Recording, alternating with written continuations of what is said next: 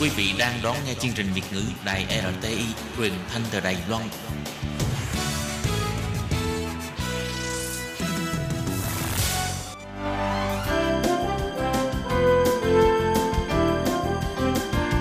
Xin mời quý vị và các bạn đến với chuyên mục Nhìn ra thế giới. Chuyên mục này gồm những nội dung liên quan đến quốc tế,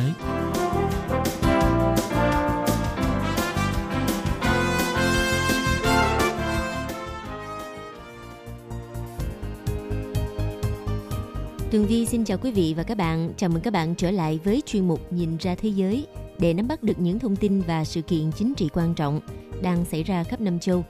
Các bạn thân mến, chuyên mục của ngày hôm nay bao gồm những thông tin như sau.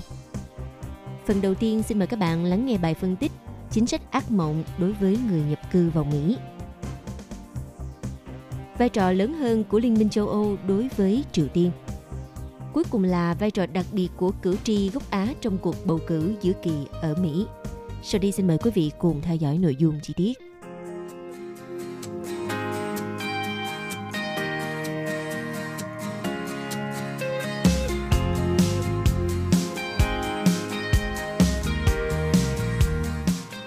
Thưa quý vị và các bạn, sau khi Donald Trump lên giữ chức Tổng thống Mỹ, ông đã theo đuổi một chính sách vô cùng cứng rắn và đây được xem như là một cơn ác mộng đối với người nhập cư khi Donald Trump lên kế hoạch chấm dứt việc cấp quốc tịch cho bất kỳ trẻ em nước nào sinh ra trên đất Mỹ. Trong một cuộc trả lời phỏng vấn chương trình Asia's on HBO phát ngày 30 tháng 10 vừa qua, Tổng thống Mỹ Donald Trump cho biết ông đang có kế hoạch chấm dứt việc cấp quốc tịch Mỹ đối với những trẻ em nước ngoài được sinh ra tại nước này. Đây được coi là một biện pháp mạnh tay mới nhất nhằm để theo đuổi chính sách cứng rắn chưa từng thấy đối với người nhập cư mà ông Donald Trump nhất quán theo đuổi từ khi tranh cử tổng thống cho tới nay. Giải thích về kế hoạch gây sốt này, Tổng thống Mỹ Donald Trump cho biết, Mỹ là một quốc gia duy nhất trên thế giới, hiện nay cho phép một người bất kỳ nhập cảnh vào Mỹ. Nếu sinh con thì đứa trẻ đó mặc nhiên đủ điều kiện trở thành công dân Mỹ, với những quyền lợi đầy đủ trong suốt 85 năm Donald Trump cho rằng điều này thật nực cười và cần phải chấm dứt. Việc Tổng thống Mỹ Donald Trump cho biết kế hoạch chấm dứt quốc tịch Mỹ dành cho những trẻ em nước ngoài sinh ra trên lãnh thổ nước này không làm mấy người ngạc nhiên, bởi vì ông nổi tiếng cứng rắn trong các vấn đề đối với người nhập cư. Với tư duy người nhập cư cướp đi công ăn việc làm và phúc lợi của công dân Mỹ, nên Donald Trump từ khi vào Nhà Trắng, ông đã ký ban hành hay là thực thi hàng loạt chính sách gây tranh cãi nhằm cấm cửa người nhập cư. Từ việc cấm người nhập cư của bảy quốc gia Hồi giáo Trung Đông cho tới việc xây hàng rào biên giới giữa Mỹ và Mexico vân vân. Và mới nhất đây là tách trẻ em nhập cư cùng gia đình và triển khai 5.200 binh sĩ tới biên giới với Mexico. Trên thực tế, đã có không ít chính sách thể hiện trong các sắc lệnh do Tổng thống Mỹ Donald Trump ký ban hành đã phải rút lại hoặc là phải điều chỉnh vì vi hiến hoặc phi nhân văn – cũng tương tự như các chính sách là những cơn ác mộng với người nhập cư trước đây, thì kế hoạch chấm dứt việc cấp quốc tịch Mỹ đối với những trẻ em nước ngoài được sinh ra tại Mỹ vừa được Donald Trump đề cập tới, đã lập tức làm dấy lên những tranh cãi pháp lý. Bởi vì theo nội dung quyền công dân khi sinh ra được ghi trong tu chính án 14, văn sửa đổi hiến pháp Mỹ, thông qua năm 1868 sau khi kết thúc nội chiến ở Mỹ 1861-1865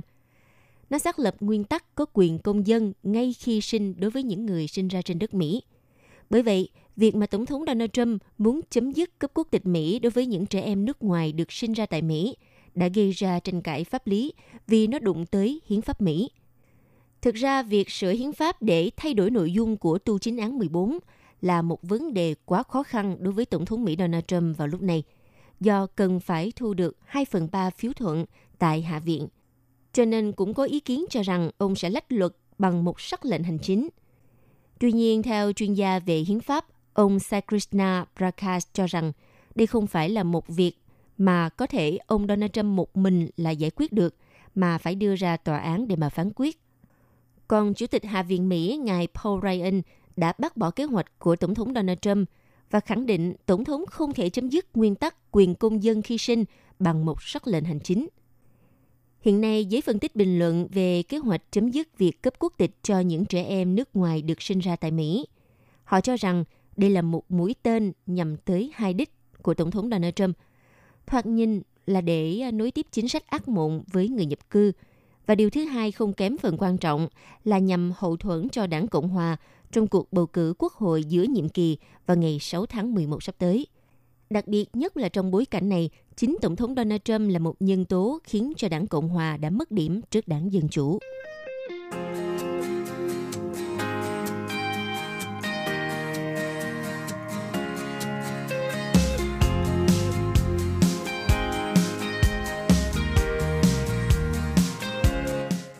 Vào giữa tháng 10 khi mà Tổng thống Hàn Quốc Moon Jae-in dự hội nghị thượng đỉnh đầu tiên với Liên minh châu Âu,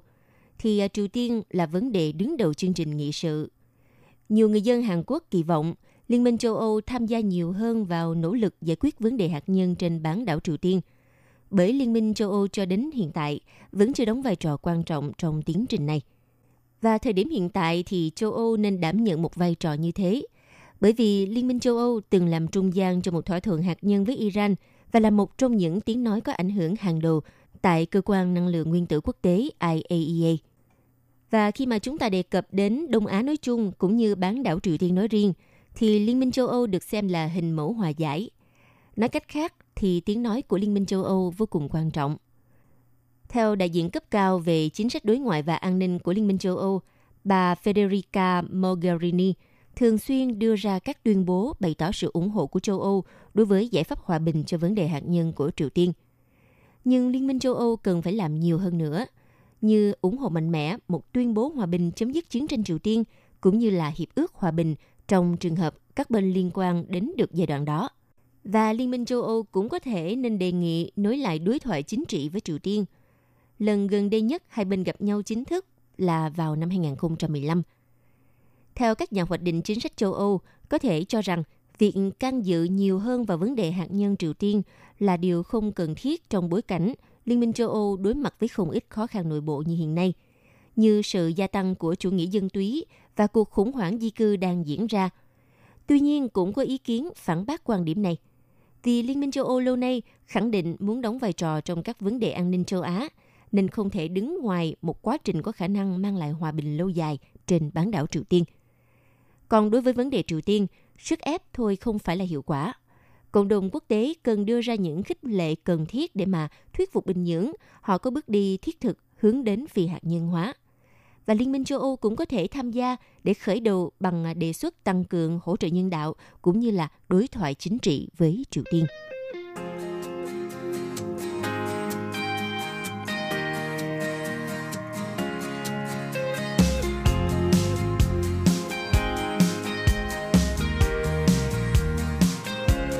Thưa quý vị, vào ngày 6 tháng 11 sắp tới, tại Mỹ sẽ diễn ra cuộc bầu cử quốc hội giữa nhiệm kỳ. Và những cử tri gốc Á trong cuộc bầu cử đã giữ một vai trò đặc biệt. Đầu tiên chúng ta nhìn về số lượng. Tuy rằng chỉ chiếm một phần nhỏ dân số, cộng đồng người Mỹ gốc Á cũng không thể tạo nên những thay đổi bất ngoặt trong nền chính trị quốc gia của Mỹ. Tuy nhiên, họ có thể tạo nên sự khác biệt quan trọng trong các cuộc bầu cử ở địa phương trong khuôn khổ cuộc bầu cử giữa kỳ vào ngày 6 tháng 11 này hai chính đảng Dân Chủ và Cộng hòa Mỹ đang bước vào một trong những cuộc bầu cử giữa kỳ đặc biệt nhất trong hàng chục năm qua và việc kêu gọi các cử tri đi bầu sẽ là nhiệm vụ rất quan trọng. Hiện nay thì cộng đồng gốc châu Á chiếm 6% dân số Mỹ. Họ khó lòng tạo nên sự thay đổi lớn trong cục diện nền chính trị vào thời điểm hiện tại, nhưng họ lại có thể tạo nên sự khác biệt tại các cuộc bầu cử cấp địa phương. Đơn cử, như cuộc bầu cử tại hạt 39 ở Nam California. Khu vực này trải dài qua một phần địa phận của các hạt Los Angeles, Orange và San Bernardino, với à, 30% dân số tại đây là người gốc Á. Hạ nghị sĩ đảng Cộng hòa tại khu vực này, ngài Ed Royce sắp về hưu, ứng viên cho ghế nghị sĩ bỏ trống là Guy Cineros, đảng Dân Chủ, cựu quân nhân hải quân là người trở thành nhà từ thiện sau khi trúng số 266 triệu USD. Đối thủ của ông Sinaros là bà Yong Kim, là một nhà lập pháp cấp bang gốc Hàn, từng à, làm việc cho ông Royce. Từng được coi là địa phương ủng hộ đảng Cộng Hòa, nhưng mà hạng này đã bầu cho bà Hillary Clinton, ứng cử viên đảng Dân Chủ trong cuộc bầu cử năm 2016. Theo các cuộc thăm dò dư luận gần đây cho thấy, hai ứng viên Sinaros và Kim đang có tỷ lệ ủng hộ ngang ngửa nhau với chênh lệch chỉ khoảng 1%. Theo giới phân tích quan sát, thì à, các cử tri Mỹ gốc châu Á trong lịch sử thường có xu hướng đi bầu nhằm mà ủng hộ các ứng cử viên Mỹ gốc Á mà thôi. Động thái được cho là góp phần làm mà tăng tiếng nói của cộng đồng trong bối cảnh họ không có nhiều lợi thế về à, nhân khẩu học.